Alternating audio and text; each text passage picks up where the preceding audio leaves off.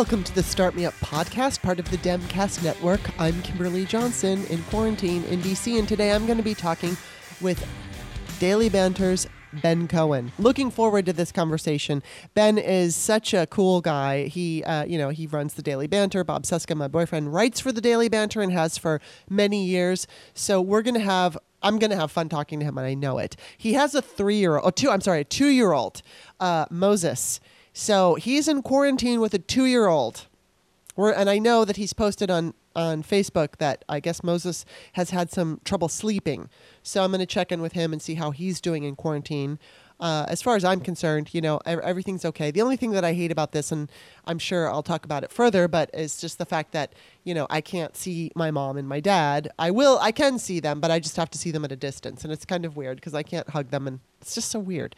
Um, outside of that, uh, I, I guess I'm just like everybody else. I, I don't know how everybody is doing during this time. I have my ups and downs.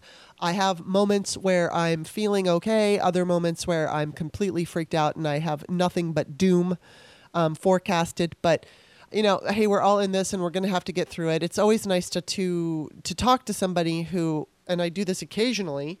Sometimes it's Stephanie, sometimes it's Bob, um, who seem to be a little more optimistic than I am because I get I get dark. But you know, as I as I talked about yesterday in my manifesting video for patrons only, when I relax myself and when I put myself into a um, like force myself into a different headspace. At least it serves as a, as a distraction and it can kind of lift me up, even if it's manufactured. I'll take the manufactured lifting up over feeling like everything is going to hell. But you know, it's kind of hard not to with Donald Trump at the helm. I mean, there's he's just so awful. And the GOP, or I call them Trump publicans, are so awful. I, I don't I mean there's so many better adjectives I could use to describe them but when it you just boil it down they're fucking awful. They don't give a shit about us or life or anything. I mean these people who like to say they're pro life. Yeah, right.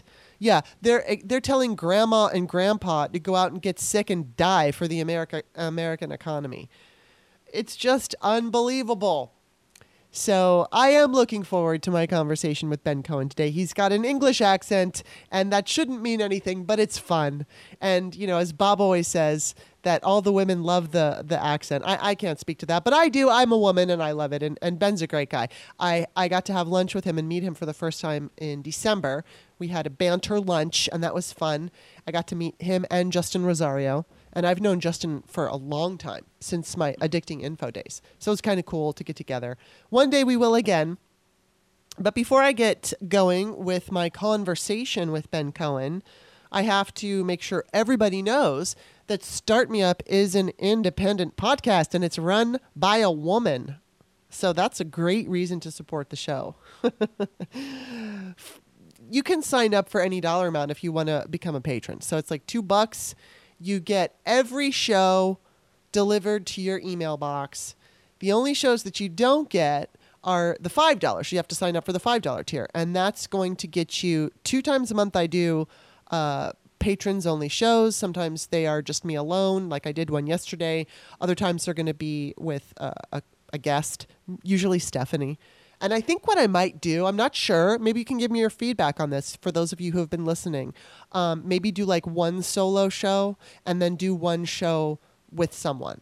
I think that's probably better than me doing two solo shows every month. That's a bit much because, frankly, when I do those shows, um, it's it, t- it takes a lot for me because I, I don't have anybody to bounce off of, and I I, I always want to listen to it the whole thing. So it's like yesterday I did the show and I recorded myself for two hours. And I started to listen to it and I'm like, nope, this is, nope, I, I, I put in too much unnecessary detail. So I did a whole nother show that was just over an hour. So three hours of talking into a microphone yesterday it was a lot, and then I had to listen to it back to make sure I didn't say stupid shit. Because like the other day, um, when I I had recorded myself, I don't know, on an intro or something like that, and I said how did I say it? I said something like replace the positive with a negative when I meant to say replace the negative with the positive. But, you know, I was talking fast and it just came out that way. So I, I think I, I managed to edit it in. So if you ever hear those funny edits, that's why. It's because I said something backwards or I, I, I said something stupid. I have to go back over and, and re record myself. So, anyway, um, if you signed up for the $5 tier, um, you, you get those two patrons only shows. But for now, I am keeping those shows for patrons only. So you can sign up for any dollar amount and you will get those shows. I'm just like building my base. I'm building my my patron base and I need more people at $5 in order to just go straight into recording them for only those patrons. But for now, it's just going to be patrons only. Everybody gets to hear it in time. I'm going to make it for the $5 subscribers only. So there's that. And also, if you like the show today, you can go to patreon.com slash startmeup. You will see all the tiers um, and what I offer. And eventually, I probably will offer something for $10 a month, but I'm not exactly sure what. You know, I mean, Patreon likes you to come up with specific special things you can give patrons. And I just don't know what those things could be. Maybe somebody could make a suggestion. I'm not saying I'm going to take the suggestion, but I'm open to them. So if you have any suggestions. Um, but yeah, patreon.com slash start me up. And then there's always the one time donation situation. the one time donation situation. You just look at my uh, the Patreon description of this show, of any show, and you will see my email address, and you just use that for PayPal. And if you want to send me 50 bucks or 10 bucks or 5 bucks or whatever. If you just are like hey I, I, support you right now but i'm not sure in the future i need to listen to a few more of your shows you can do that. Also i ask everybody i'm going to be asking everybody from now on if you like the show if you're a subscriber and you're like wow i really enjoyed the show please tell your friends i am trying to build the show. So um, it's great when you post it on social media but you know podcasts are a little bit more difficult to sell because not everybody's into them. So if you know somebody, even if they, whether or not they listen to podcasts, but if you know somebody who might, you think, oh, this person might like Kimberly, would you just please tell them? and let them know that I want them to be my subscriber. But just listen to a few shows for free and see what you think. And if you like it, then you can support the show. And last, you can find Start Me Up on iTunes, Stitcher, and wherever podcasts are found. Um, please, please, please go to it's Apple Podcasts and become a subscriber. That's free. And then if you like the show, please give me a good rating and a good review. Always, I'm always going to beg you for that. So that's just a given. I am on my knees praying, please. Alrighty, that's it for my intro. Please enjoy my conversation with Ben Cohen. Welcome, Ben Cohen. Oh, thank you very much, Kimberly. I'm I'm glad to have you on the show. I you know, I've known you for quite some time, basically through Bob, and we through finally, Bob, yeah, yeah, through Bob, and because uh, he used to write for Banter, and or he still, still does. does. He well, still he does write for Banter. He, he writes for the newsletter. Yes, thank you. Um, and then we met in person this December before COVID. yeah, when we could actually um, sit round and, and uh, around a dinner table and, and uh, enjoy the company of um, other people not in our immediate family. Yeah, and I know I was telling Bob, I'm like, oh, we need to do that more often. And then like, I mean, because Bob and I are pretty much homebodies anyway, so um, you know, it's it's hard enough for either one of us to get our asses in gear and go do something. But it was such a, a fun lunch, and um, and this happened, so of course, of course. So.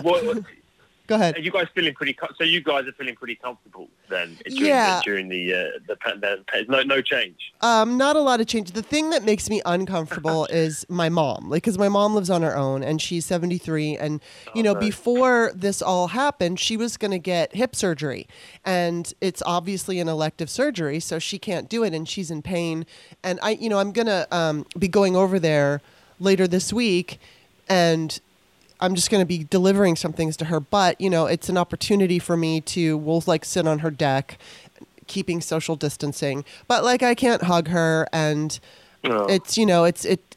I mean, it's like my father has. He's married, so it's easier mm. for him because he has somebody there, and it's like obviously Bob and I have each other.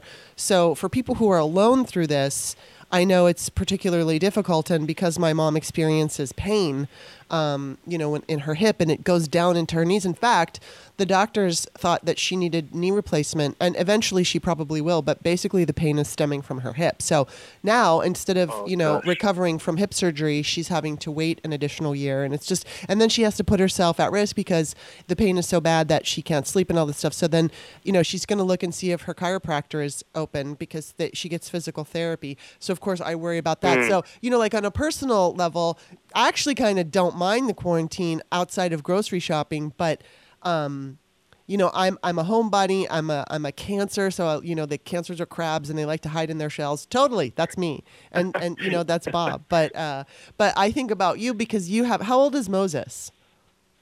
Oh, Moses is two, two just uh, two, two in two months. What's it like to be in quarantine with a two year old? Oh, I mean, you know, it's the absolute best and the absolute worst all at the same time. Yeah. It- it's like you know, you've got a constant distraction. You've got some someone to constantly keep you busy and not thinking about uh, the global pandemic. But then you've also got um, basically an insane person um, shout, shouting and screaming at you like all the time. He's having sleep difficulties at the moment, so like we're not getting much sleep, and uh, you know he's he's this is like key developmental years for Yeah. him as well, uh, Right. months, and he's kind of missing out on that. And we're trying our best to like you know keep him entertained and not watching too much screen, and while we're trying to keep sane and um, you know it, you know it was it, it as I said, you know, it's great and horrific all at the same time. Yeah, I could totally imagine. I mean, it does give you the opportunity to bond with him and spend a certain amount of time with him that maybe you wouldn't have done or had before. But yeah, I mean, with a two-year-old, it, I could totally understand what would be the best and, and worst of, of both. You know, both. I mean, you get both of it. So I can, I feel for you, and especially I feel for him having sleeping issues because that must. I mean, it must be hard on you guys, but it's like this poor little boy doesn't understand what's going on. No, he doesn't know what's going on, and we, we, you know, when we go out for walks around the neighbourhood, like he, he sees his friends. In the beginning, it was really, Oh, he had a really he had a really hard time not being allowed to play with his friends, and then we took him to the park yesterday, um, and then one of his other one of his friends was there um, in the distance, and uh, they just didn't even really recognise each other or talk to each other, um, and that made me even sadder. Like I was Yeah. like, you know, that was even worse because it, you know he missed them at first, and now he's just sort of used to not being able to play with yeah. with it with his friends. And um, you know, we, we spoke to the, the the other kid's mum like through the, you know, we did our social distancing. We were about twenty feet away, and, Yeah. and tried to get them to the boys to talk to each other, but they just yeah they it that was actually one of the harder moments I would say. is- Right. is now seeing him not engaging with other people. Oh, yeah, this freaking um, this pandemic is just un- unreal, and obviously, uh, it, so much of it could have been avoided, but we have Trump, Mm. and so there's that. But let's get let's get into the the political stuff because I have a bunch of questions I want to ask you, and obviously now we've got Obama, Bernie, and Warren have all endorsed Biden, so Mm. I think the next, I, I would assume the next step is for Biden to announce his VP. And I always like to ask everybody on the show, who do you want that to be? Or who do you, like, A, who do you want that to be? And B, who do you think it will be? So I, you know, again, I think we, we talked about this when we had uh, when we had that our the Christmas lunch, the, Mhm. the Banter Christmas lunch. Um, but basically, I'm the flakiest uh, Democrat around right now. I'm just literally for anybody who who can build a coalition and build and beat Trump. You know, so I was like, I think I was, um, I moved from being Cory Booker to Elizabeth Warren to Biden to Sanders back to Biden and then Elizabeth Warren. These are all the Democrats who I've been, you know, for or, Mhm. or Yeah. for, and that was it was purely based on the polls. I'm like, I don't who who's up today. Right. That's the person I'm supporting. I really don't care. um, obviously, i- in a in a sort of an ideal world, um, I think my probably my ideal candidate was Elizabeth Warren. yeah. Um, I just think that she she uh, it, it, she's sort of like the the bridge between the kind of more progressive left and the centre left, and hmm um, much harder to pin down ideologically speaking, just Mhm. because she's so sharp and so, she's so such so smart Yeah. um, and kind of anti-corruption um, that that you know, she would have a. I, I felt that she couldn't be labelled, um, you know, as easily as maybe Bernie Sanders or who I Mhm. agree with policy wise more than the other candidates. But Hmm. um, so I, I, you know, I would say that on paper probably Elizabeth Warren. Like I thought that maybe Cory Booker or Pete Buttigieg would be good kind of unifying candidates. I always felt that Biden was a bit too old, but where every time he went up in the polls, I'm like, okay, I like Biden now. um, so yeah, I'm completely like I have no shame whatsoever about about about this election, none whatsoever. I, I just don't care. Um, so ideally, I'd probably like Elizabeth Warren. Mhm. Um, pragmatically speaking, does she help in the swing states? I don't know. I Mhm. don't know if that's been if if that helps. hmm I, you know, it, it- would she bring extra energy to the, the ticket? Probably. hmm Um, I think that would be quite an exciting ticket. Yeah. Um, but again, you know, like I, I, I take the realities of the election. The election is going to be one of these swing states where you're trying to peel off independent Mhm. voters. Um, so you know, it's kind of like you know when Tim Hillary Clinton picked Tim Kaine. I think that was like the safest, most boring choice Yeah. ever. Um, and on paper, it probably looked good, but then it didn't necessarily translate into something Right. um, you know, it, it didn't work. So part of me thinks, you know, look, let's go for someone exciting, like take Kamala Harris or take um, Elizabeth Warren. I think they Mhm. would they would be quite exciting. Um, but I'd also understand if Biden chose, um, uh, you know, a Midwesterner, Yeah, like Um, Klobuchar or something. So, like, like, so I'm sorry. like Klobuchar's. Yeah, yeah, fine. I mean, it's not someone I'd get excited about. I Me neither. Particularly excited by Klobuchar. Um, you know, I, but hey, look, if they crunch the numbers and say, okay, look, if we Right. bring Klobuchar on, we we're definitely going to take you know these these two states. I mean, it gives us a bump of like Yeah. you know three four points or whatever. That's enough. You know, that that could be enough to tip it over the edge. Then I'm I'm all for it. Hmm. Um, but yeah, you know, so personally, I'd probably. I- I'm 50-50 on on Kamala and uh, Elizabeth Warren. hmm You know, I Um, kind of I, would I was like that 50-50. too. Yeah, I mean, I, I, I feel the same way. I mean, obviously, um, Biden has been urged by many black leaders to choose a woman of color. He already pledged that he would choose a woman. He suggested that it could possibly be somebody who was running in 2020, um, which, if that's the Mm. case, it would be between those three. I would say Klobuchar, Warren, and Harris. Um, and then I can Mm. see, you know, I mean, I can, I can obviously there's benefits to uh, Harris and benefits. I mean, there's benefits to all of them. Um, I think, like you Mm. said, Warren would be a strong choice. It would be exciting. I think Kamala would be a strong and exciting choice too. I do think, though, um, I remember when I was watching Biden's speech on the night uh, the win in South Carolina, and Mm. I just knew. I thought, oh my God, this is Obama. I had like, I mean, there was maybe never a doubt that Obama was kind of helping behind the scenes, but all I Mm. had to see was that speech. And it was funny because I don't remember what the phrase was, but Biden used some phrase. And I had said to Bob, um, I'm like, look, Obama is pulling so many strings. He is helping Joe in so many ways. And it's, you know, I said this speech, if, if it wasn't written by Obama, it was like approved by Obama. And so there was this one phrase Biden used, and, and Bob's like, that's an Obama thing. That's what Obama says. Yeah. And so, um, you know, it's not a big secret, but now it's pretty much come out that, yeah, he has been um, working to help Joe behind the scenes. And, not surprisingly, he was his vice president. And, you know, I mean, I think now that he's the, you know, presumptive front runner, which he is the front, or not front runner, uh, nominee, he's the nominee. Um, obviously, we're going to see more of, of Obama. And, you know, I mean, I thought to myself that he absolutely needs Obama because when you look at, at Obama's wins, specifically his first win, but his second win too, where he was able to reach out and get that youth vote, Obama is paying attention to, you know, he understands how to get people to the polls, specifically young people, and he understands that Joe Biden is not going to get young people excited.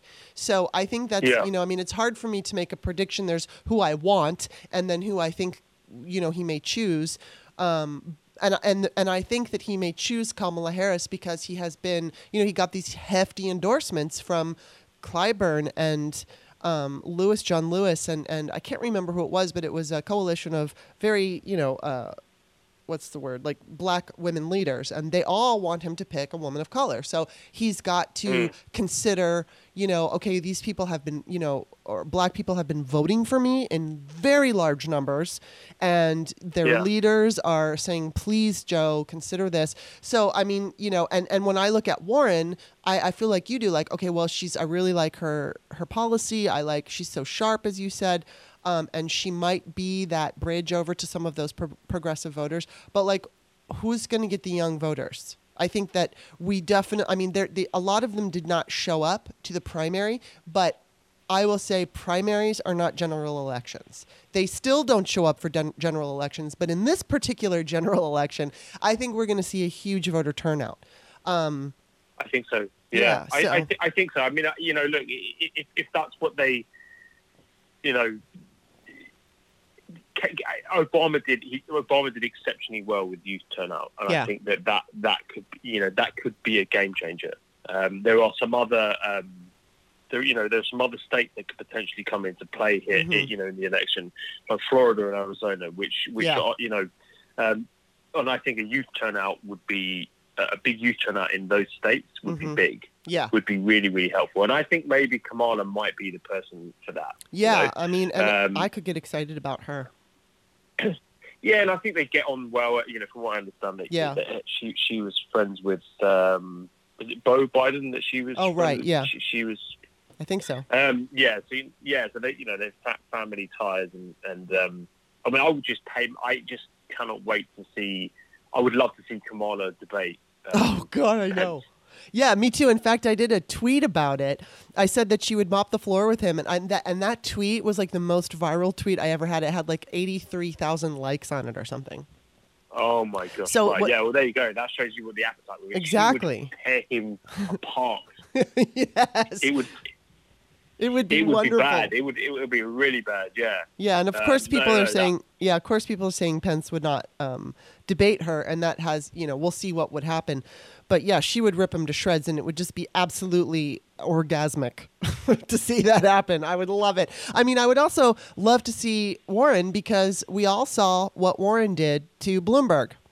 And Mm. you know she she ripped him a new one, and it, I mean even when she went up to Bernie, when the cameras were, you know, she didn't realize the cameras were on, and she's like, "Did you just, did you just call me a liar on national television?" I mean, she she's not afraid to confront people, and it's like, don't assume that because she has this kind of like I always call her like the female um, Mrs. Ro- like she's Mrs. Rogers because she's so um, kind and sweet, and her voice has a more softer tone. But don't mess with her because she will fuck you up. Yeah. it's like, yeah, she will. She will. Yeah, no, no. I think Mike Bloomberg. Mike, we all we all saw what what what uh, Warren was capable of when um, Bloomberg uh, decided to try and buy the election. yeah, And um, you know, although I listen, I, I've got a confession to make that that when I saw how much money Bloomberg was putting into the election, I was like, okay, look, you know, maybe if he becomes nominee, I'll support I'll support Bloomberg. That's how. Listen, that's how flaky I am. no, well, I was the lie. same. I mean, I would have supported him a- too. scumbag like Bloomberg. I'll take that. I think. Yeah, well, yeah, that's exactly how I felt. I mean, I didn't want it to be Bloomberg, and I thought that that would be an absolute terrible uh, message to send the American voters that we're we're going to just Yeah. take the guy who buys the election. But when it comes down to the Supreme Court, Ruth Bader Ginsburg, when it comes to kids in cages, and all all of this, this was even before COVID. So it was like, yeah, uh, Bloomberg, and and he was funding the down ticket candidates. So and he was putting out great ads. So you know, sure. I mean, I would have had to hold my nose, but I'm grateful that I didn't have to because Elizabeth Warren just said, "I'm going to stop this right now," and then she did, and I was just, just like, yeah, "Wow, it was great. man." it was great. It was but you kind of, you know, I mean, I, I, I think that that, that kind of finalised.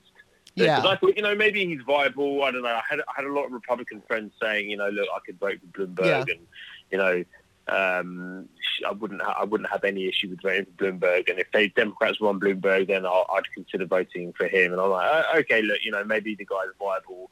And then he got on stage with Elizabeth Warren, and basically his testicles were removed. It within about it was about ten minutes. He, that was it. His campaign was over. It was it was ama- it was just amazing. It watch, was. you know. So I, I was glad she did everyone a she did everyone a, a service there. She really did. Yeah, and I mean, if anybody, I mean, she's not going to be the nominee, but if anybody had any question, which they did, like, oh, she's not going to be able to handle Trump, he'll, you know, he'll, uh, yeah. she would have abso- absolutely been able to handle him and bury him. But uh, we're not going to see that now, Mm. so that's the way it goes. And we got Biden, and you know, it's funny because I'm like, I'm back and forth with Biden as far as you know. I mean, not back and forth. I will vote for him no matter what. I support him no matter what. But it's just you know, it's it's upsetting to me for a variety of reasons. And I've said this before on my podcast, but it was like, you know, when I in 2016, I was meant I was so emotionally attached when I was a Bernie supporter, and when he lost the primary, I cried on a couple of different occasions. And I told myself after that because it was just so nasty and awful and upsetting. So I thought, all right, I'm never going to get that emotionally involved. And so in this particular election, I didn't. I really was a very big Warren fan. Occasionally, I would be like, well, but maybe Kamala. And I would lean toward Kamala. And then she dropped out. So I was like, all right, I, it's, it's Elizabeth.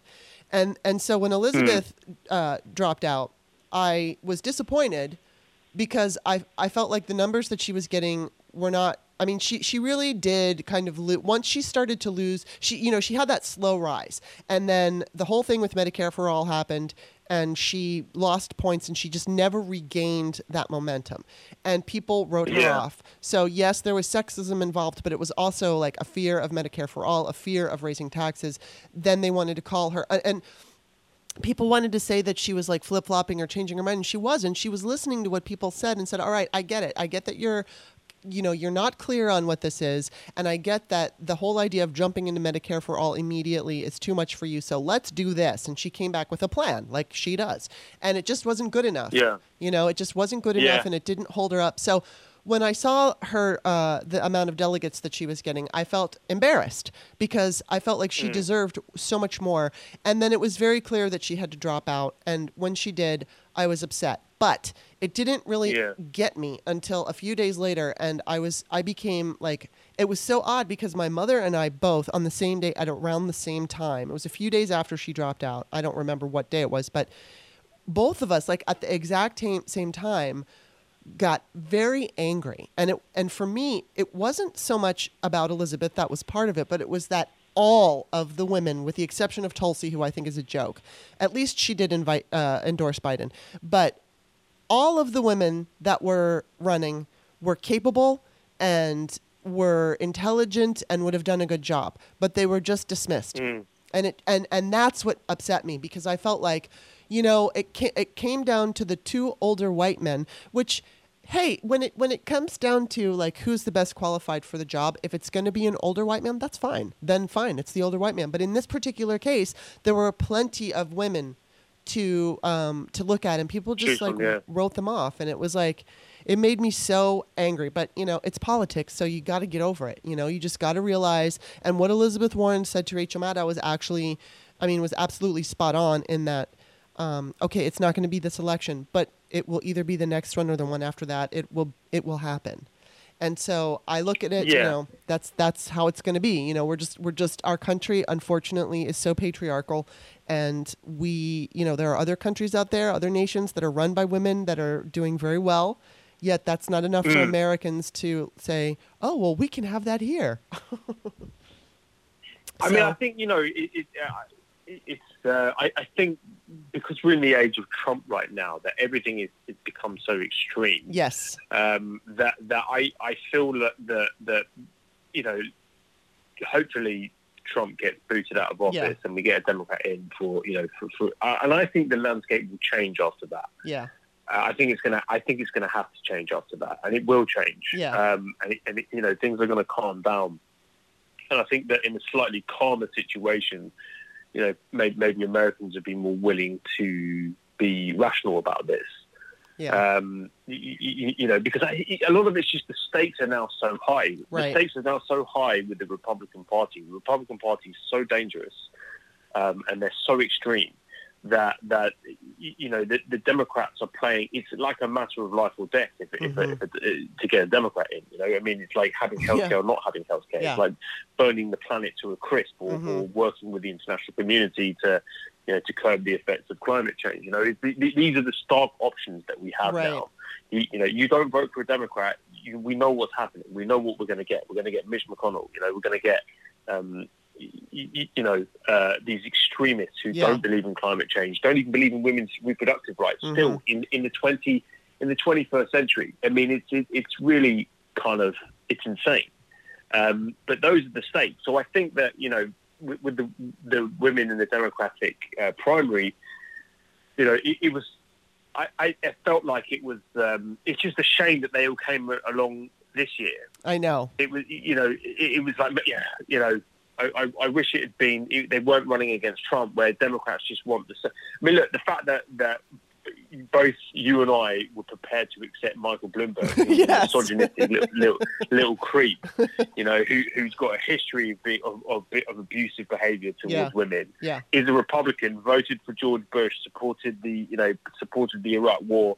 The fact that we're both, we were both willing to take him Mhm. and support him, is, is that's a testament to how dangerous the time that we, we we live in. I mean, it's really really bad, you know. And I just feel it was such a shame that we had all these like fantastic women Mhm. running for president, and and you know you know basically we were at a time of like maximum safety. Right. And look, Joe Biden, I, I don't necessarily, I'm not a huge Joe Biden fan. You know, like I think he, the guy's too old. I think he, he's, um, uh, you know, he's not, uh, uh, he's not the best speaker in the world. I think, um, you know, he's not ideal. But I, I just don't care. I yeah. don't care. you know. exactly. I, I don't. well, and I, I, I, I, yeah, I, I'll take it. Uh, I remember, you know, James Clyburn when he endorsed him, he said he's a good man, and I think that that particular calling him a good man really did a huge service to the fact of everything you just said that you know the negatives of Biden. He's not the best speaker. He's you know like 80 years old. Um, he's a gaffe machine.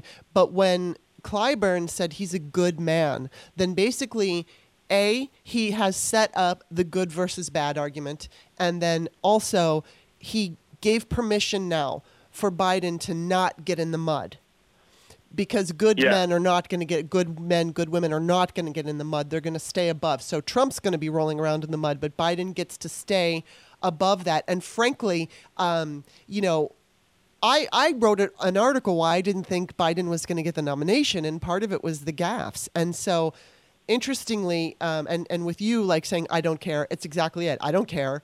I don't care. Biden was probably uh, outside of Tulsi was one of my last choices. I really wasn't a big fan of Yang, but um, I liked some of his ideas. But I really don't think somebody like Yang or Marianne Williamson or those people should be president. But in the in the viable and the realistic realm of um, people who have had experience in government and all that, any one of them, anyone. but Yeah. with COVID, COVID is keeping Joe from making too many gaffes because now he's not on the campaign trail and he has less of an opportunity to say stupid shit. And obviously, Yeah. you know, uh, Obama is behind the scenes probably feeding him, don't say this and, you know, make this point. Obama, and then, of course, people who are advising Biden, which I'm sure have been cleared through Obama. But, um, Mm. you know, I, I, I really think Obama has a huge part to play in this. And I think that he's going to have a huge part, a huge role in, in helping Biden get elected. But I think that, you know, having this situation that we're in right now um, helps Biden to not be such an obvious gaffe machine, you know? And then, okay, so what I'm going to bring up, and I honestly, I can't remember if I talked about this on another podcast. So I don't remember if this was the first time that I'm bringing it up, but I was going to, I'm bringing up those allegations about sexual assault um, that Joe Biden has been accused of. And it's very uncomfortable for me as a feminist um, for many reasons. Uh, first of all, I'm friendly with Alyssa Milano, and Alyssa Milano, you know, she didn't start Me Too, but she started the movement. She wasn't the one who came up with Me Too, but she she she tweeted out Me Too. You know, if this happened to you, Yeah. and and then that became a movement. So she's the highest profile, and she has said herself, okay, well, I- I can't remember the woman's name who um, who came up with Me Too and had been doing it for some years, but Alyssa has always acknowledged her. Anyway, um, she had recently come out and said, you know, she feels that this is a um, a smear campaign. And I there, there are a few articles. One was written by Amanda Marcotte, Amanda Marcotte, who writes for um, Salon, and she kind of Yeah. broke it down. And there's and then there was one by the Krassenstein brothers, who I'm not a big fan of them, but they still made Yeah. a lot of similar points. And that is that this particular woman who is accusing him of um, basically digitally penetrating her, a she did not name. I think she she recently filed a police report. Report. She did not name the date and the time and the Biden, location. And She yeah, didn't even name. Name- Joe she didn't even Biden. name She didn't Biden. Even name Joe Biden. Yeah. and then she. I mean, I, I, I I'm sorry. Sorry. Go ahead. Well, it's just that she she also okay it was it was that and that um the way that and I don't know that this was brought up in any of the articles I don't remember but one of the things that struck me was how did this get by Obama how did this get by McCain and Romney this the, it it seems to me because she said she made a formal complaint that is on record in Congress how would it have gotten But there's no past Obama and so the other things are that she, you know, under a different name, she had written blog posts praising Putin and basically dissing America and saying how America should be more like Russia. And she was apolo- she was apologizing for America, and it was really weird. And then she became this like fierce Bernie supporter. And I think, and I could be wrong about this, I think she said, but I- think back in April of last year when women were accusing of Biden for inappropriately touching them. Um, I think she might have been one of those women, but regardless whether or not she was, um, why didn't she speak up at that point? Because Me Too had already happened, and or why didn't she speak up when Joe Biden announced that he was running? Uh, when Kavanaugh announced, when it was clear that Kavanaugh was the pick, um, Christine Blasey Ford said, "Oh, hello, hello." So when when Joe Biden was running, when he announced that he was going to run, she didn't say anything. It was only after it was clear Bernie wasn't going to win, and so as a feminist, I have never said believe women all the time. I have always said take women seriously. Listen to their story. Yeah. Do not automatically dismiss them. But especially when you get into the area of politics, you obviously there's going to be dirty tricksters. Obviously there's going to be people who are going to make up stories and, you know, for political advantage. And so that also has to be taken into account. And what really sucks about this is the majority of women who say that they've been sexually assaulted are not believed. They are called liars. They're, you know, you you consented, but you didn't realize it because you were drunk or whatever it was. Women are not taken seriously, and they're called liars. And it, and and so it's very upsetting because I don't want to call her a liar just because I want to support women. But when you look at all of the um, everything that's been reported and the vetting, even in New York Times, it doesn't stack up. It, it doesn't sound legitimate, and there's too many holes in the story. So if I put it out there on Twitter that I, I think that she's doing a smear job, I'm going to be fucking mutilated, specifically by Yeah. Bernie supporters. it, it's it's yeah. I mean, uh, but this is what kind of tipped me off to kind of you, you know, as soon as I, I heard about it and I and I, I heard about the interview um, or that she did with um, Katie Halper, hmm um, I you know I began looking into it. I have a lot of great deal of sympathy for oh, I um, for people who've been sexually assaulted. Um, you, you know, so I wrote I wrote a big piece on this for the for the newsletter, Mhm. the Banter newsletter. Um, about this specifically because I, you know, I, I started to look into it, and like I, I, and I'm talking about, I speak of this as someone who was sexually assaulted in boarding school in the UK as Wow. a teenager. So that that's it's happened to me. Like Yeah. I've been, I, I, I've been preyed on by. Um, so I, you know, and I talk about this in in, in the article that I wrote, but. Uh, it was um, more so. It, my story changed um, you know, when I, I was 16 at the time, 15 or 16 at the time, and when it happened to me, I basically like, I was so embarrassed that I didn't really say, I didn't, I didn't tell people Right. the full extent of it. Um, and then later on, when I was when I was about eight years later, uh, other allegations came forward about this guy, hmm and um, uh, that were way more serious than than what happened to me. Um, and I, you know, uh, I was asked if I wanted to come and testify in the court case, and I said yes, I would. Hmm. Uh, but I told, I decided then to tell the truth. I'm like, okay, I'm going to tell the truth now because, Yeah. You know, and I remember thinking, I remember saying to one of the other people who were who who had been assaulted, I said, look, like I'm gonna I'm gonna testify, but I'm just letting you know that my story is going to change because what I said back then Mhm. isn't really what happened.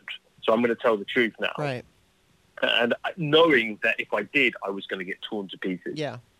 And they did, and they and that's what happened in court. Basically, what happened in court was the guy they just they target they, the whole def- defense kind of targeted me and basically said, look, this guy's changing his story, so he's not reliable, and the guy got off.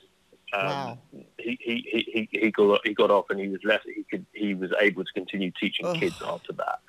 Um, you know, so I've got a huge amount of sympathy for Yeah. you know, for example, I, I you know it's not popular in progressive circles, but I believe the women who claimed uh, Bill Clinton sexually assaulted them, Mhm. I, I I believe their stories are legitimate. I, Mhm. I don't I I have serious issues with Bill Clinton. I think that the, a lot of at least some of those allegations are entirely legitimate. Mhm.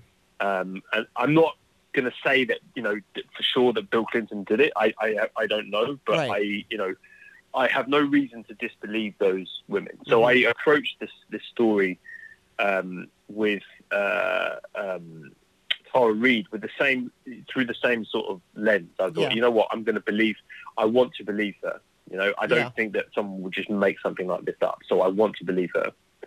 Um, so I I started to look into it, and the more you read into it, the more it transpires that this is she's just not reliable Right. at all as a as as, as a witness. That she this the timeline makes no absolutely no sense Mhm. whatsoever. It makes it makes it, she was praising Joe Biden. Right. That was the other thing. 2017 And you know what? Let me just For say his work on sexual assault. Exactly, for his work on sexual assault. And the thing about this is, I recently interviewed somebody who um, Mm. we had a we had a conversation. He asked to be on my on my show. He reached out to me. He's an actor, and he said, "Hey, can I be on your show?" So I said, "Sure." Mm. We did the show, and then soon after that, um, somebody contacted me and said, well, actually, two people contacted me. But first, somebody contacted me who knew a friend that I had, and I can't tell anybody's names here, and said, I think you might want to be careful with this guy because he sexually assaulted our mutual friend. And then our mutual friend messaged me and said, This guy sexually assaulted me. And Mm. uh, and then w- I was sent an article about this guy where I think it was a 2017 article where I don't know he had been he was caught sending um, really inappropriate messages to an underage girl. I think I think she might have kind of lured him in, but still lured him in. Still, he was being inappropriate and he was married. And um, I have absolutely no reason to doubt this person who said they were sexually assaulted. And Mm. so I would not praise him for any reason, and he did nothing to me. He did this to Yeah. somebody that I know. So I would never, ever praise him. I, I you know, I, I deleted the interview. I, I stopped following him on Twitter. And, and interestingly, he, um, you know, and I wrote about this uh, on, and I think I did a, I think I might have done a podcast about this too, just for patrons only. And I wrote for patrons only, but I, now I'm making it public. But, um, you know, I did delete the, the thing. And, and so he had contacted me and he's like, what happened? Um, you know, uh, I don't understand what happened. And I just ignored him.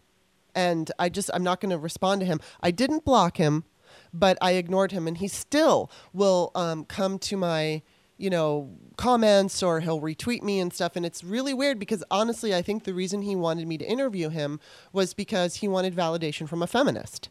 And you know, oh look, Right. I'm a great guy. I'm I'm interviewed by a feminist, so not that anybody was accusing him of anything. But what was really funny is I also um, Googled him before the interview so I could find out any information that I could bring up during our conversation. I never saw this article, this legitimate article that was sent to me by the person. So I believe he had it buried because you can bury.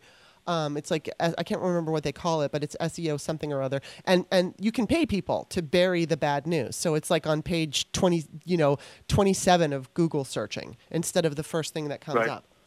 So um, getting back sorry, I had to take a drink. Getting back to Biden, this this woman who is saying that he, you know, assaulted her physically, sexually assaulted her she's going to be praising him? That makes no sense to me. It just doesn't. And, and, you know, I know there are certain circumstances where people do things that they wouldn't normally do for one reason or another. But when it comes to something as personal and as awful as that, if I wouldn't praise somebody that assaulted my friend, I can't imagine praising someone who assaulted me.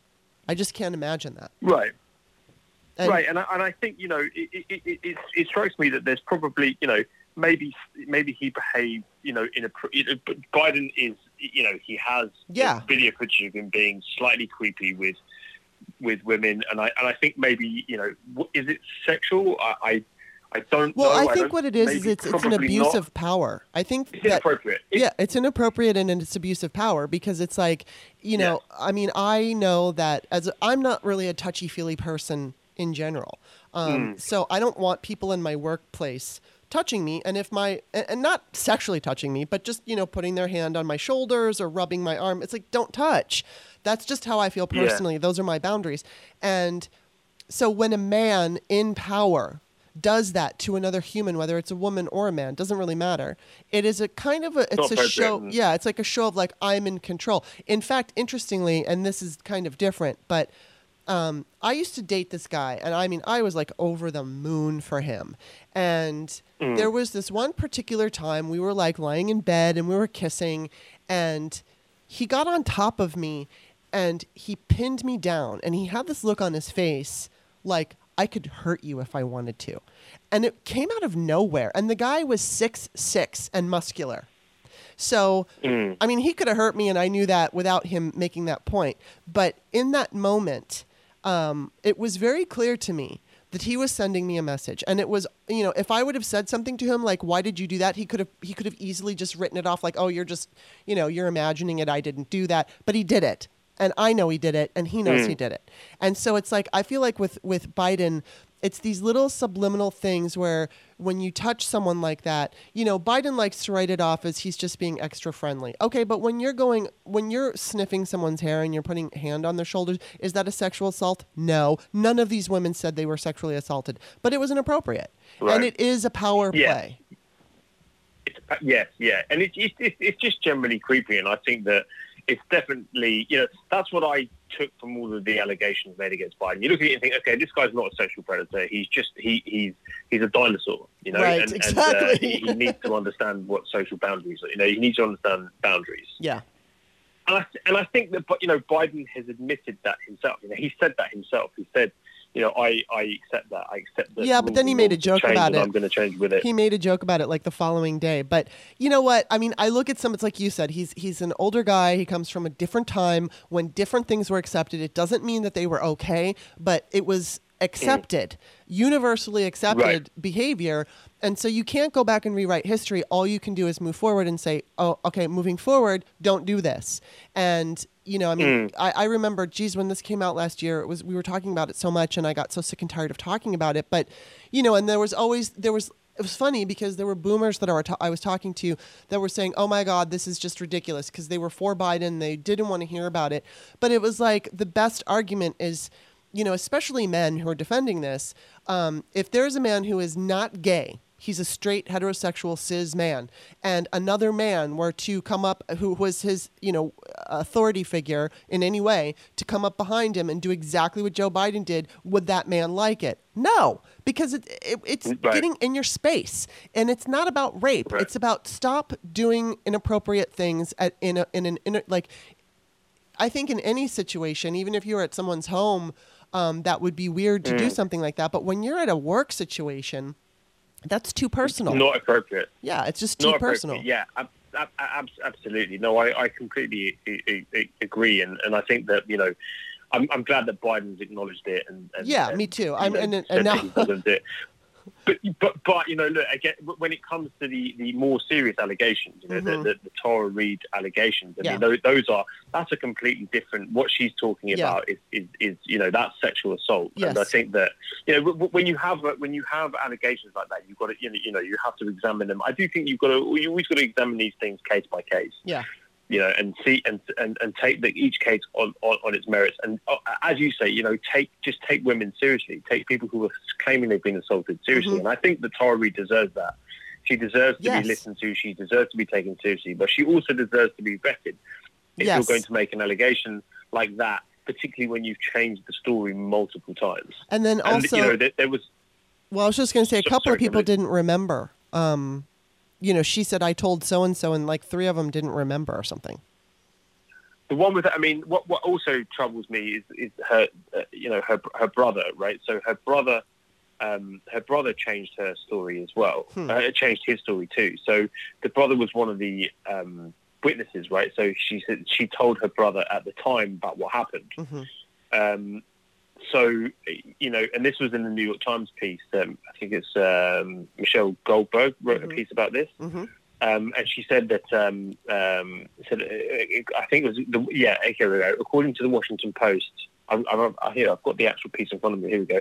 So, according to the Washington Post, in a recent interview, uh, to, uh, the brother he uh, told a reporter that Reade told him at the time that Biden had behaved inappropriately by touching her neck and shoulders. hmm A few days later, he texted the reporter to say he now recalled Reade telling him that Biden, Biden had put his hands under her clothes. Yeah, totally different. That that's a, that's that's two that, that those are two different things. Yeah. You're putting your hands on someone's neck and shoulders is not sexual assault. Right.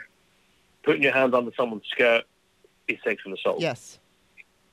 Right. And and so if he's changing his story, she's changed her story, and she was praising Biden two years before, and all the stuff with Russia is just so strange that Yeah. that it, you kind of just think like, okay, you can't you can't take her seriously. You know, No. it's like um, it, it's kind of like if Donald Trump claimed he was assaulted, right? You you would maybe it happened, but you, how would you ever take anything Donald Trump says Yeah. seriously? You could never take him seriously because he lies all the time. Right. He has a track record of lying. So then, so that, that's the problem when you when you change your story and you and you you have a very sort of troubling um, history that it's harder to take people like that Yeah. seriously.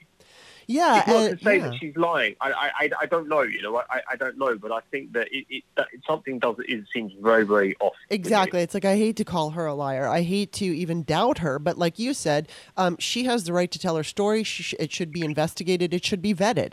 And if there are holes in the story, then it's not like we should just pretend that there aren't because I'm a feminist or you're somebody who is a Democrat. Whatever the reason is, it's like it's uncomfortable. It's an uncomfortable truth. And let's face it, in politics, there's going to be dirty tricks.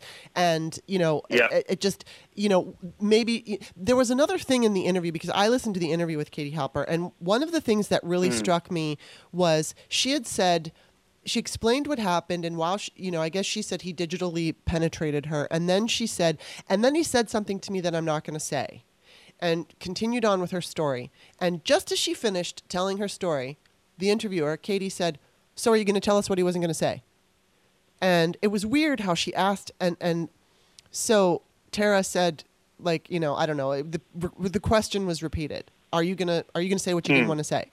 And tara's like well yeah i'll say it. So it was it was like she said she didn't want to say and basically what she didn't want to say is that i guess biden after he did this to her and she i guess kind of got away from him um, pointed at her and said you mean nothing or, or something along those lines. You mean nothing to me or you mean nothing. And and she said that that was what hurt her the worst because she knew that if she tried to tell anybody that you know she could just be buried or ignored or dismissed. And it was just odd to me that it was like she said she didn't feel comfortable doing it but at the first question yeah sure i'll do it like she made this big deal out of and- i'm not going to tell you but okay i'll tell you But, but and also like I, I think that, that of all the things that happened or that she claimed happened, that's the least serious thing. right You, you, you know, like I think being being basically you know sexually assaulted is, is the uh, worst that that's the worst thing. If you know by telling her afterwards you, you mean nothing. Of course, obviously, like that's that's a horrible thing to say. That's terrible, but that's not the worst thing. And I don't know why you would, why she would. I don't. You know, look, she's been tweeting about it constantly as Yeah. well, um, in, incessantly, um, and, and it's. You know, look, I hate to say it. Just it, my gut feeling on it is, is it's a cry for attention.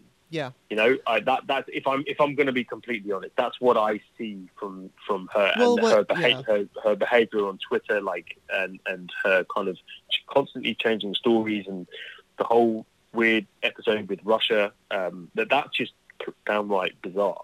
Yeah, I mean, she said I mean, that she, really, people have been really calling her a Russian agent. I, I haven't called her a Russian agent. I just, I don't understand the praise for Russia, and then she becomes like a diehard Bernie Bernie Sanders supporter, and then these allegations come out when he has no path, and it's just all very questionable. And it's like you said, there are the New York Times could not find any credible allegations, and you know, Amanda Marcotte, who went through this, also was unable to find it, and so it's like, you know, I mean, it sucks. It really sucks because I don't want to mm. dismiss. I mean, look what happened with Al Franken.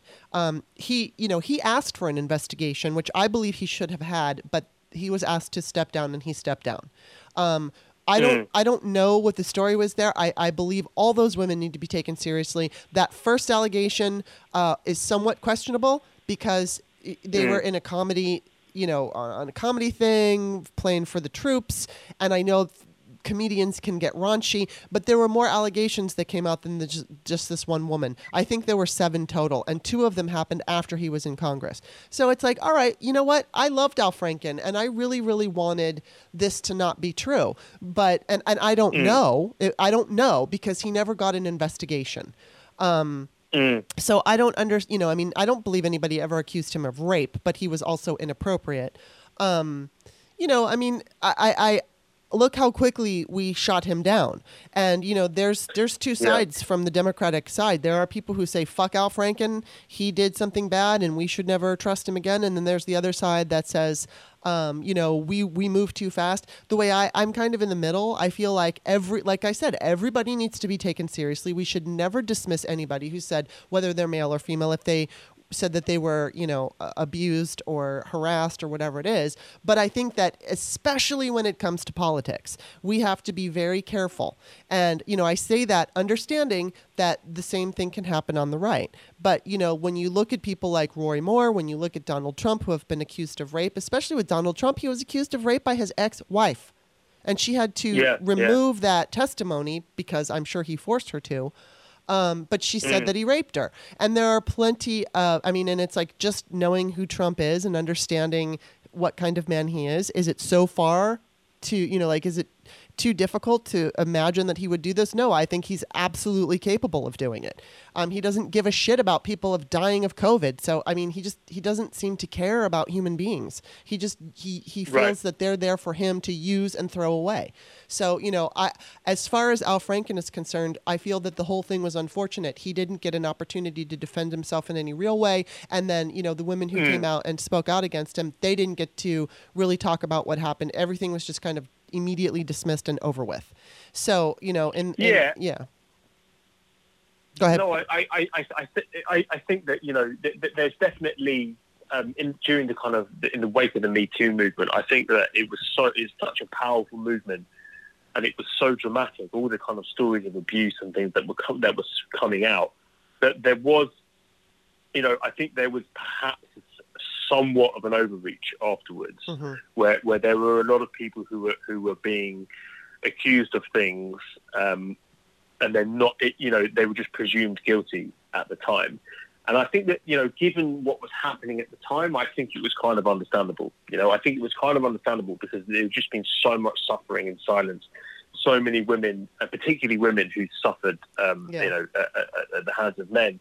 That, that now was the time for, for them to kind of speak out and uh, and not be ashamed and not be afraid. Mhm. Um, but then, you know, and I think that now we are in a slightly more. I think maybe we're in a better place right now, um, obviously because of it. But it, we've also come to a place where we can say, okay, look, let's yes, take women seriously, or, or take anyone seriously who Mhm. claims they've been sexually assaulted. But let's let's let's al- also, um, you know, look at the accuser as well, and let's take each on a case by case basis. Yeah. And I think, you know, had these allegations happened to Al Franken now, I think the, the response would have been a little bit more Right. even handed. Yeah. And it should be. I mean, You know, I think, yeah. Go ahead. No, so, sorry, sorry, Kimberly. Yeah, no, I mean, uh, so, so like for example, I think the way that Tara Reade has been treated, um, if you look at the kind of hardcore Bernie left, they're claiming it's a conspiracy theory, and, and but it's not. And that, you know, there's lots of ranting and raving about the New York Times, um, you know, timing the timing Mhm. their investigation. Uh, until Bernie had dropped out, it's all you know. A lot of it's about you know it's conspiracy. It's an anti-Bernie conspiracy, Yeah. and um, Joe Biden's guil- Joe Biden is clearly guilty, and you we need to listen to we need, you know we need to believe everything Tara Reade says.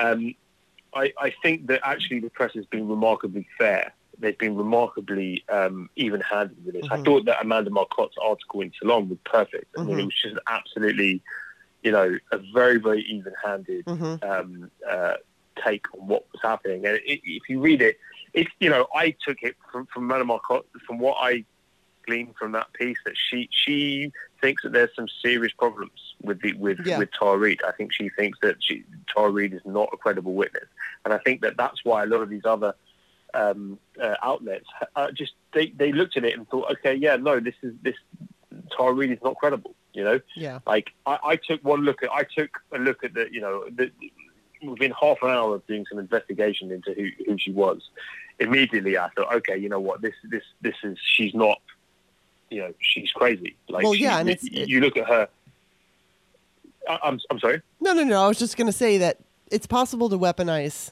Me Too.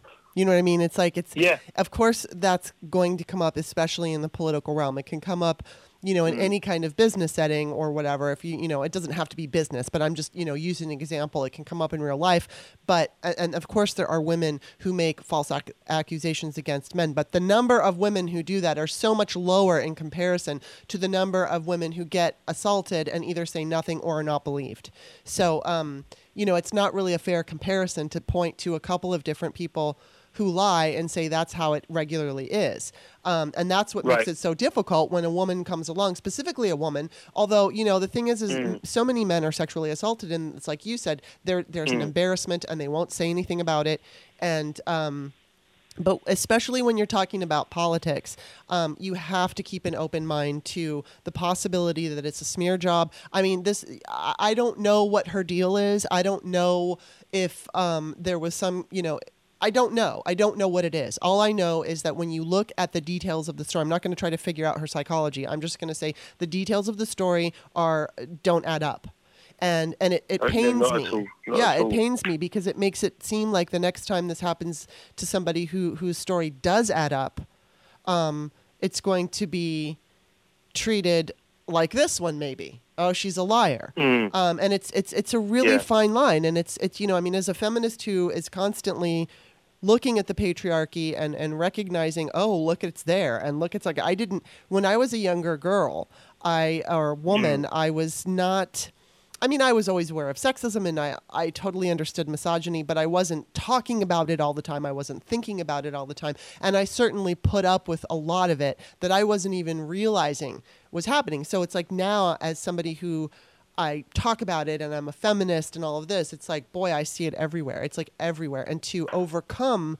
some of these hurdles, it's just, it seems so monumental. So this like Me Too thing was like a huge, huge overcoming of a hurdle. And now it's, it's being, of course, it seems like it's being weaponized in this particular case. And it's, it sucks because, um, you know, It does. it makes it so difficult. If you have doubts, then automatically you don't believe women and you're not a feminist. And um, the horrible things that they're saying to Alyssa Milano, I mean, she can take it, but um, Mm. you know, she, she she understands what she's doing, and she has been treated like shit by so many for so long, and and I mean, I'm just talking about people who criticize her for the way she chooses to be an advocate, which I think is. Um, ridiculous. And especially because I mean I get it. Like she's not perfect. She doesn't do everything perfectly, but what I witnessed from Alyssa is um I I and I've told this story on the show, but I'll be really brief about it, but I had I was in this direct message group on Twitter with a bunch of people with this guy named Renato Mariotti who was running for attorney general in Illinois. And so long story short, I I, hmm. I knew that they were trying to pass the ERA there and I asked him if he was interested in it. And Alyssa, which I had hoped Alyssa, because Alyssa was in that group, and I had hoped that she saw what I said, but because I knew she was for women's rights. And I asked him about the ERA and she says, What is this? She hadn't heard about it. Like I hadn't mm. heard about it in 2012. And I explained what it was, and she said, This will be my new mission. And I, I was so excited. So I said, All right, well, I'm going to email you outside of this group, you know, some information. And I did. I like found everything I could find on the ERA. I've been an advocate for since 2012. So I mean, I filled up an email with so much information, and she dove in head first. I mean, so much dedication and work, and I know that she gets criticized by even some feminists because of, of the language that she chooses to use or whatever it is. And it's like my experience with Alyssa is I have seen her walk the walk. Uh, I have seen her literally every election since I've known her. She's driving people to the polls. So she really, really, you know, I mean, she's not a perfect person, and she's and she has admitted that she's lived in a like a Hollywood wealth bubble. You know, there was one tweet where she Yeah. said, like, I didn't, I have been so protected and I do live in a bubble. So she acknowledges that, but she still fights for what she believes in. She fights for people who have a harder time fighting for themselves. So she may make some mistakes or say some things that aren't politically correct along the way, but she gets more shit than I think she deserves. And, um, you know, so it's like when she came out and, and, and told her, you know, said her piece on this um, particular situation, you know, she, she, She's been attacked. Yeah. yeah, I mean, she's sh the most horrible things, and it's like. I can't deal like I feel uncomfortable talking about that on Twitter because I'm just I'm just th- it's going to be endless harassment. I'm going to be called a rape apologist. Not the and, forum. yeah, it's just I can't it's not do the it. forum. It's not the forum for nuance. I mean, this is a Yeah, really, exactly. really nuanced case. You know, you, Yeah. you know the Tara Reade story. It, you know, it requires a lot of um, uh, you know, kind of in-depth analysis and a lot of kind of nuanced discussions. Yeah. Kind of tease out Yeah. what exactly what's ha- going on here. And even then, you know, I don't, I can't claim I know what happened. I have no idea. I can just Right. go look look at the evidence. Yeah, But I feel like tw- you know tw- Twitter is definitely not the forum. No. For that. And also, um, you, you know, I think that, definitely the left loves to devour itself. Yes, the we left do. In, We in, in, absolutely in do. attacking in attacking its own. Um, you know, so so I, I feel you know. I think these things are better done uh, in, in in a long form and, and in a discussion and without Yes. like you know accusing everybody, accusing people of being sellouts or accusing people of being rape enablers and Exactly. whatnot. I think you know it's it's like the whole thing with Brett Kavanaugh. I I, I mean I personally thought that um, Dr. Blasey Ford was a credible witness. I didn't Yeah. think there was anything. I, I didn't see any reason or anything in her history that would lead me to believe she was making anything up. Mhm. It wasn't to do with Brett Kavanaugh being conservative. I just thought, okay, look, this is this seems like a credible story. yeah, It, you know, I thought, that, you know, and I said the same thing about Bill Clinton. I mean, I'm Right. on record as saying that I think the women who went forward against Bill Clinton are credible witnesses. hmm I, I I- think, yeah, I don't- you know, I don't not- know enough. Even that that cost me that cost me a, lo- a lot to, to come out and say Right. that. You know, I got I got took a lot of heat for that. But I'll, if what I see, I, what- I, I will say what I see. right. Well, and that's the best we can do, and it's true. It's like you, you can't just go to an extreme and call somebody a rape apologist because they have doubts or because they see a, you know, oh wait a minute, this doesn't add up. That doesn't mean you're a rape apologist. It's just that you want to get to the truth, and um, Right. But anyway, I mean, I, I, I spent we spent a lot of time talking about this, which I wasn't necessarily I, I didn't really even realize I was, this was not on the list of things to bring up, but I figured I'd bring it up because you Difficult and oh, I you and I Difficult had a topic, worth talking about. yeah, and it's worth talking about. And you and I had a private discussion about it. In fact, a lot of people have emailed me privately and they've said, you know, what do you think? Because I'm not really talking about it on social media too much. I might retweet something here or there, but I'm not putting out my own. Um, added just for the reasons that I explained. But just to quickly go, I'm gonna I'm gonna ask you about. Do you have time for one more little discussion point, Yeah. which won't go on as long as this one? I'm just curious. Um, I posted something on Twitter. I said we're living in it now, but what should we, what should or will we learn from COVID? And I just want to preface that with, um, you know, we've seen the obvious air quality improvement, um, and there was an article that came out very recently that said something like, you know, get ready for the gaslighting. And so the gist of it was, you know, as we move back into getting to our old routines and going to work, get ready for the onslaught of, you know, the sale of getting back to normal, which is going to mean continuing to muck up the environment. And, you know, I mean, I look at this as an opportunity, even though it's all awful right now. But because we stopped everything stopped. You know, there there are pictures of Los Angeles that it's like you see yeah. yeah it's, it's yeah. unbel- i mean i lived in los angeles for so many years and even though it had improved since the 70s if you were going to stand let's say in griffith park and you were going to look out over the over los angeles during the day you're always going to see that brown cloud the smog even if it's a little bit not a whole lot a little bit. And in, in these photos that we're seeing there's nothing. It's glistening. It's just like miraculous looking. It's it's it's almost biblical. And so um, once we get back into our cars uh, we're going to start you know and flying and all that stuff we're going to start polluting the environment again. And i think that covid gives us an opportunity now to re uh, like go over what we can do to diminish that. Like we could work from home more. There's there's there's a lot of people who could work from home and don't have to commute. There are um, there are different things that we could do with the environment. You know, really getting into solar and wind and alternatives and getting off of oil, even domestic oil. Um, I mean, I, I I'm very scared and this is all upsetting, but there's always something good that can come out of something horrible. And I, I mean, I think COVID offers that. But so I'm just wondering, what do you think we should or we will learn from it? Um, yeah, I've thought a lot about this. I think a lot of what you say is definitely very true. Um, I, I've, I've spent a quite a bit of time thinking about it because I think that one of the things that we don't really know um, how impactful this is going to be. I think because we're in the middle of it, Mm-hmm. um, it, it's quite Yeah. difficult to see how this is going to affect uh, things going forward. And my guess is that this is going to have long-term effects that we can't quite see right now. Yeah. Um, and I think that that w- w- one of the, the major effects that I see, and it might not be, we might not see it in the short term, but what I do think the long term effect is going to be a newfound respect for the natural world. And I Yeah. think that because we're now kind of witnessing the power of the natural world, Mhm. that you know that that we've kind of disregarded and abused uh, nature for so long Yeah.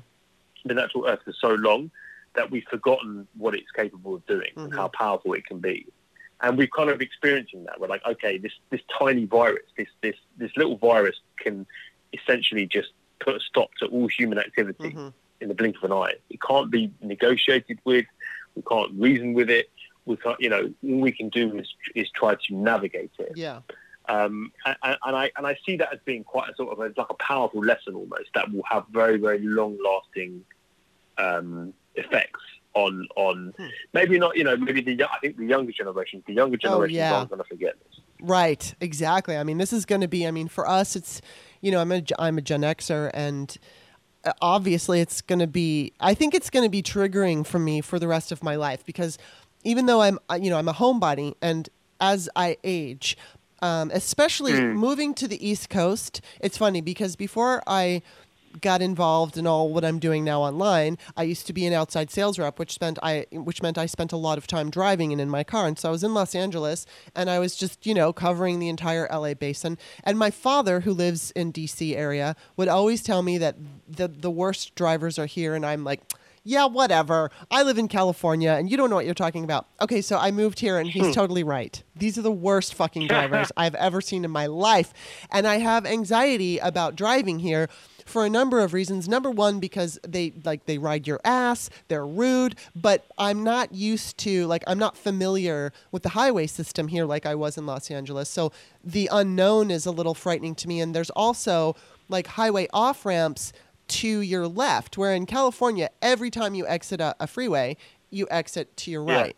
And so, you know, sometimes when you're using your navigation, it doesn't tell you which side of the highway that you're going to exit. And I get very rattled. And so like Yeah. for me it's already, you know, I'm I'm already somebody who works from home all the time and I've been doing it for a decade.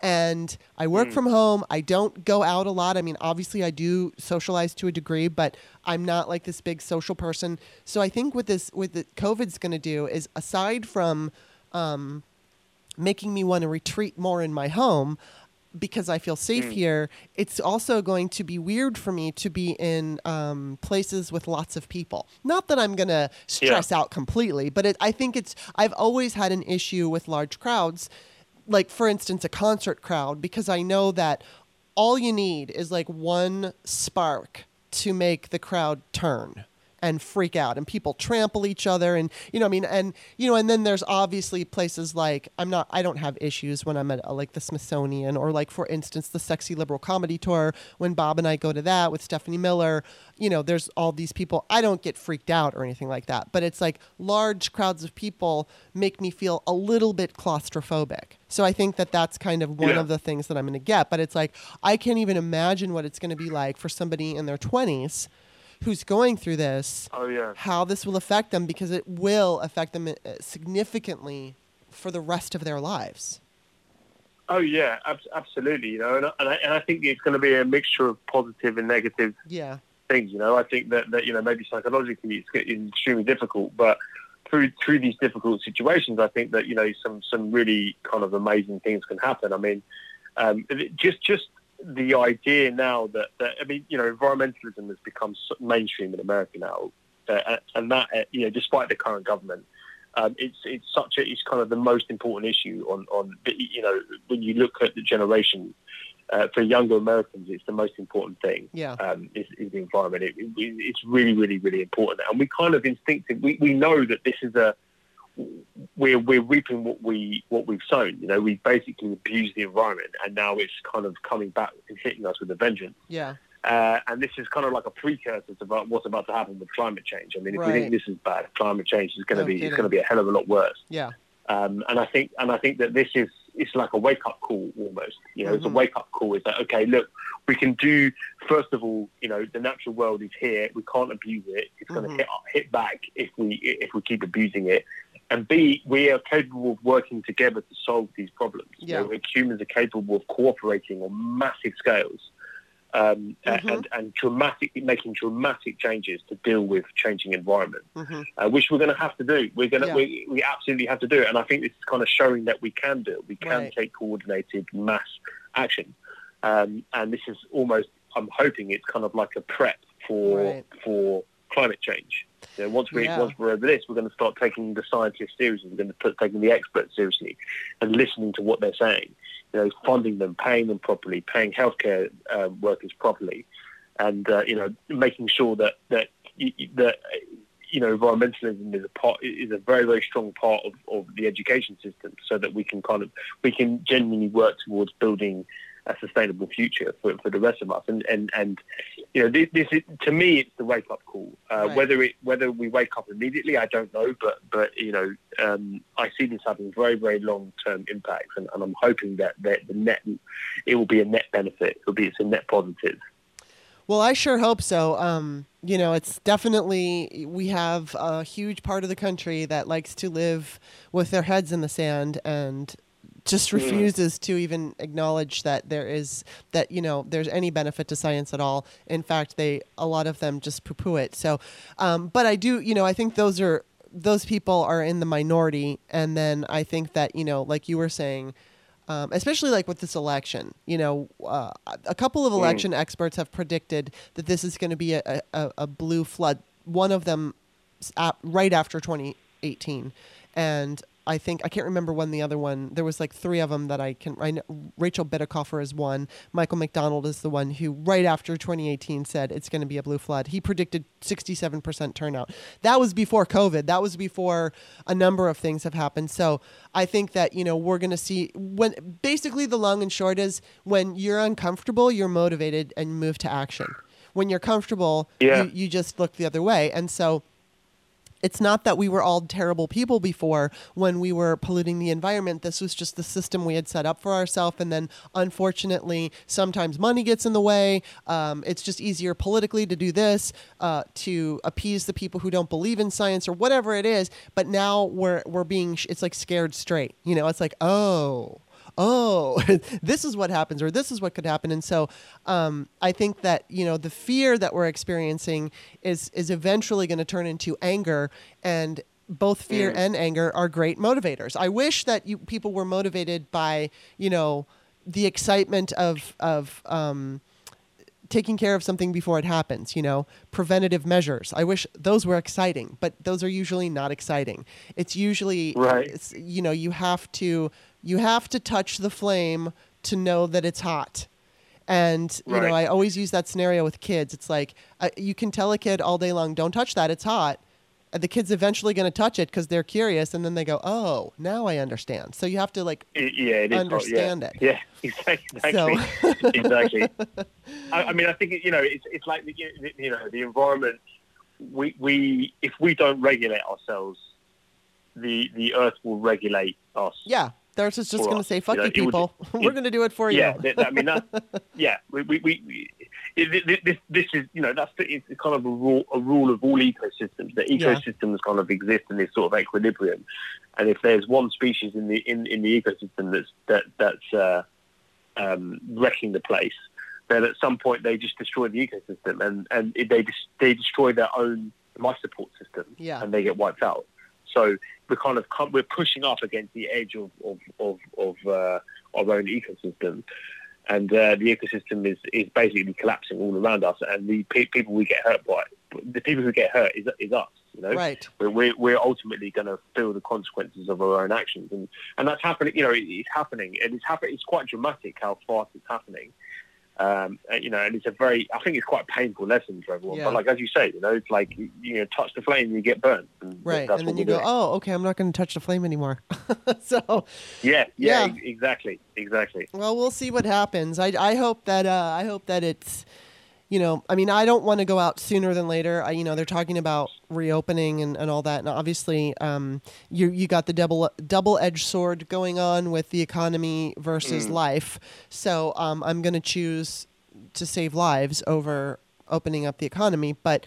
Um, I, I, you know, I, I think we have a better solution, but we're not doing it. And the solution would be testing everyone. I saw somebody on Rachel Maddow talking about it was, it was Chris Hayes or Rachel Maddow, and they were saying basically the way to do this is just test everybody, several million per day, and then you find the people who are sick and you isolate them, and then you find the people who are around the people who are sick, isolate them for a certain period of time, test them again, and if they come up clear, then send them out and everybody gets to work. But we're not doing that. So, Yeah. um, unfortunately, Because Donald Trump is president and he's an idiot. Yes, and and he's dangerous. And I, he talks to Vladimir Yeah. Putin, and we don't know what they say. He talked to him two times last week. Right. So, um, you know, and, and of course, Putin wants to kneecap our democracy, and he's doing a very good job of that. So, you know, I mean, right now, I think the most important thing is trying to stay alive. And so, I hope that while we're going through this quarantine and you've got a two year old, I hope it's okay for I mean, I think of Moses and I, you know, obviously he has two very loving parents, but he's he's uh, it's upsetting because like you said, he's not even recognizing friends anymore. So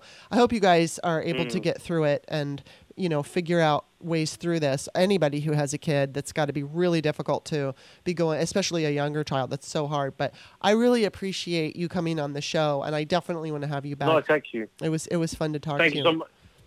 And I, No, I re- th- th- thank you so much, Kimberly. No, it was. I really, really enjoyed that.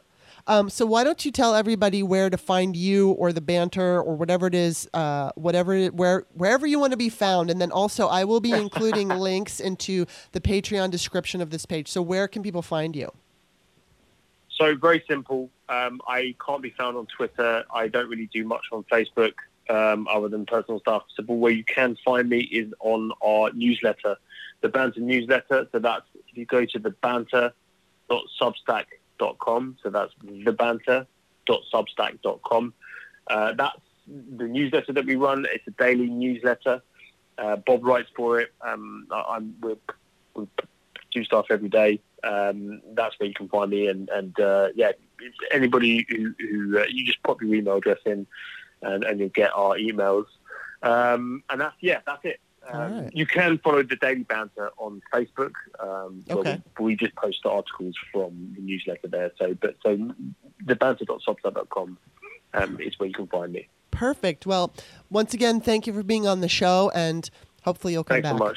so much. All right, you take I, absolutely any, any anytime, Kimberly. Anytime. All right. Well, thank you. All right. Well, we will talk to you again. bye bye. Bye, Kimberly. Actually did not plan on getting into those um, sexual assault allegations, so that was kind of an interesting conversation. I'm I'm a little nervous about this because I understand that this is an extremely um, you know, heated kind of conversation. But interestingly, you know, the mainstream media has not reported on it in on like on cable news, I should say. Not I'm I'm there might have been some people who have been talking about it. I haven't seen them. That doesn't mean it doesn't it hasn't happened, but it hasn't been all over cable news. And I think the reason why is because during the vetting pro- process, they're like, uh, there, there's nothing credible here, and we have to be careful. Um, but it's of course something that I've been worried about and concerned about because you know nobody wants. Uh, it's just so uncomfortable, you know. And I and I see one of the things that upsetting me is that, for instance, when Christine Blasey Ford said that she was kind of like assaulted. I mean, she wasn't raped. He was like attempted assault um, from Brett Kavanaugh.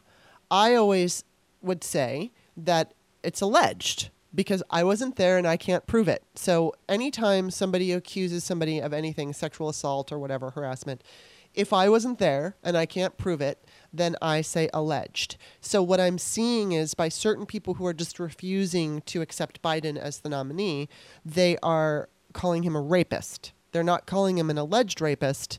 They're calling him a rapist. And it bothers me because it's like, well, you know, it's just as Ben and I said, you know, you want to take each case, you know, and, and look at the facts of that case and try to figure out does this fit um, and I also desperately under like I want to.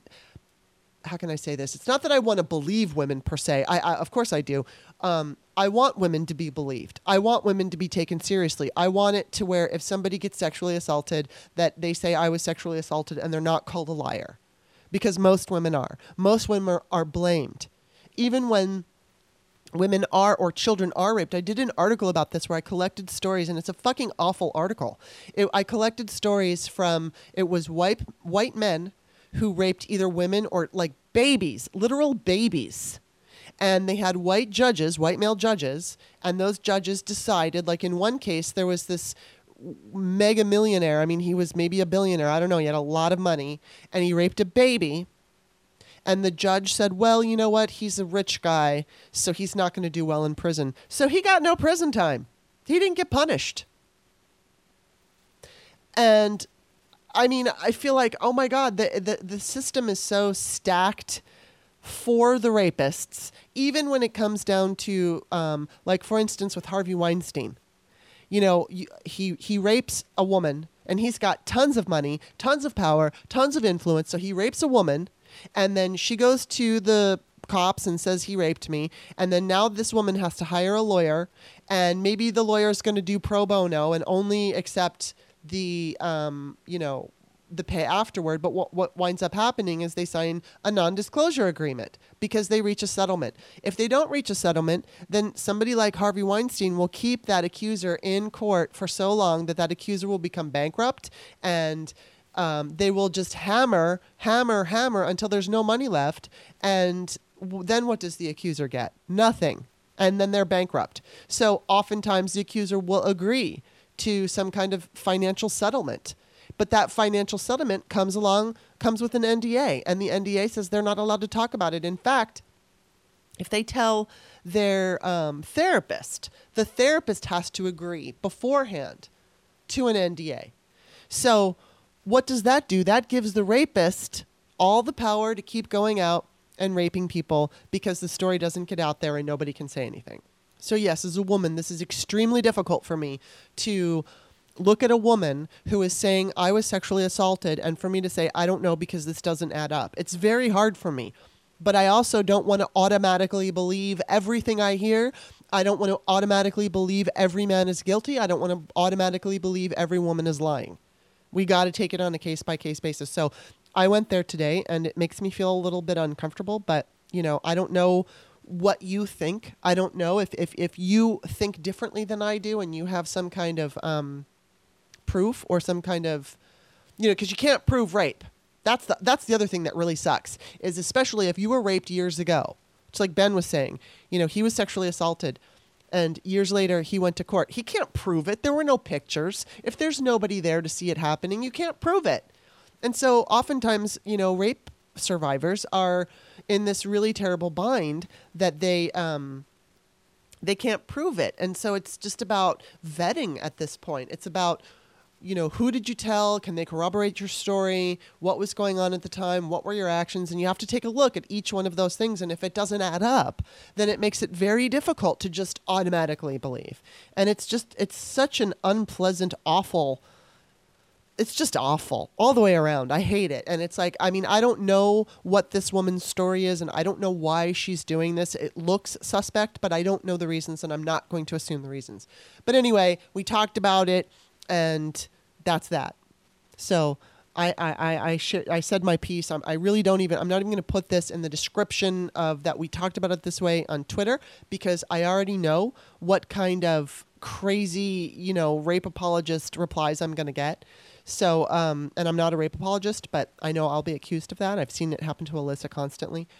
So, but to change the subject, I'm really looking forward to next week because I believe on Monday I'm going to be talking with Sarah Wood, and then on Wednesday it's going to be me and Steph. So then I've got that next week, and then uh, let's see, on the following week, April 27, 28, 29, 30, one of those days I'm going to be doing a patrons only show. It's probably going to be also with Steph. I have to check her schedule, but I'm just letting you know that. So I'm looking forward to that.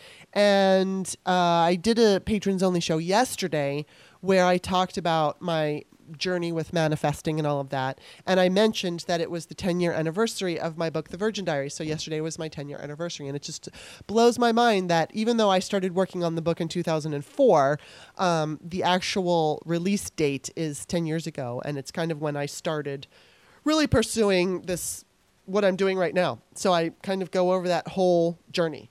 And, um, one of these days I'm going to talk about, and I actually kind of forgot to bring this up in yesterday's account because you know what? I did a whole freaking podcast and it was two hours and it was my journey about where, you know, becoming a podcaster, but it was two hours and I started listening to it and I thought this is too fucking long. So I just deleted it and then I re recorded another one. It was about an hour, a little over an hour. So I did like three hours worth of talking yesterday and my throat was bothering me.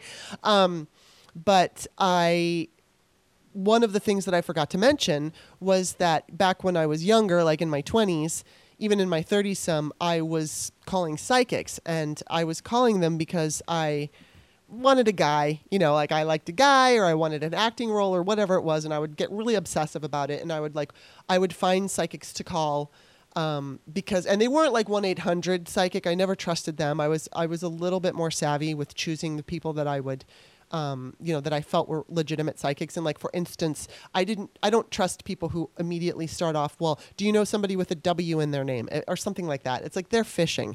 I like psychics that'll just start telling you shit without knowing anything about you. What do they say? Are they making predictions? Are they saying things about you that are true that nobody else could know? That's when I would feel like, because I was always, I always had a skeptical, like, I know that there are a lot of, um, a lot of people out there who will take advantage and, and, so I don't necessarily trust. And I, you know, I would, I would find people that weren't ridiculously expensive, and because I don't think it should be two hundred dollars for a reading. I think that's ridiculous. Um, but anyway, the whole point is, is while it was going on, I was being obsessive because I liked some guy, or am I going to get this role, or what's going to happen to my career? Um, and I was kind of using psychics as a pacifier to pacify me, to keep me from like spiraling out of anxiety, you know, freak out. Um, but what I took from that in the overall bigger picture was that there were a few moments in in those you know psychic um, I don't know, sessions that I had where some crazy ass predictions were uh, brought up that I couldn't have even known about. They were things that happened in the future, like a, a psychic told me this is going to happen, and neither one of us could have predicted it. And it actually, like, totally happened in exactly the way that it was explained. And so, what that taught me was that there was more to life than meets the eye. That, you know, of course, we have to trust science and we have to, um, you know, base everything we do on science. But there's this other part of our existence that can't necessarily be explained. And, and while we shouldn't base our lives on it, it's kind of fun to um, examine and explore. That's how I always looked at it. It was like, I'm not going to live. If, if a psychic said to me, don't get in on an airplane, and I had to get in on to get on that airplane, I would have gotten on the airplane. I would have been nervous but I would have done it. I'm not. I, I didn't always just take everything a psychic said as absolute. It was always just like, hmm, let's see if that happens. Hmm, let's see if that happens. And then when it did happen, and it was something that was very difficult to predict in advance, it wasn't a 50-50 thing, then it was like, wow, that's impressive. I mean, and like I said, there were a couple of situations where psychics really, really gave me detail. You're going to meet this guy. He's going to he's going to have these initials. He's going to look like this. You're going to meet him through this friend, and this is going to have like really specific details. Like I remember I got this one. Just what I was telling you, um, uh, meeting this guy with his initials and all that. I got this prediction from this woman in March, and I wrote it down, and I kind of forgot about it. And then in June, it happened, and I didn't even realize that it happened until I went back and reread the prediction. I was like, oh my God, she totally predicted this. Um, so anyway, what like the overall was that because I had this like obsessive, uh, obsessive wanting to call psychics and getting pacified because I was like obsessing about whatever. Um, I I did learn that, like I said, there's more to life than meets the eye. So when I look at the law of attraction, I can I can say I have faith in it because I understand that sometimes, you know, we we or, or humans have a limited sometimes view of what's possible. You know, we have our senses, but then sometimes shit blows our minds. We get our own. I, I've had premonitions of my own that I wasn't seeking out. Just like thought about it. It just came into my mind, an I- idea plunked into my mind, and then it turned out to be something that happened. It doesn't happen all the time. I don't have. I'm not like psychic all the time, but I've had my moments. And so, you know, it's like when I did my show yesterday about that, I, I, I neglected to add that part of the story. So I'm putting it in there now. Um, anyway, so I guess I'm just going to end here and remind everybody that you can find me on Twitter at author Kimberly, K I M B E R L E Y. And you can find my books on Amazon at Kimberly A. Johnson. Looking forward to next week's shows. It's going to be women. It's just going to be relaxed, and I'm, I and I, I really can't wait to to uh, to talk to these two women. So I hope that you enjoyed today's show. I'd love some feedback. Let me know, and I will see you guys next Monday.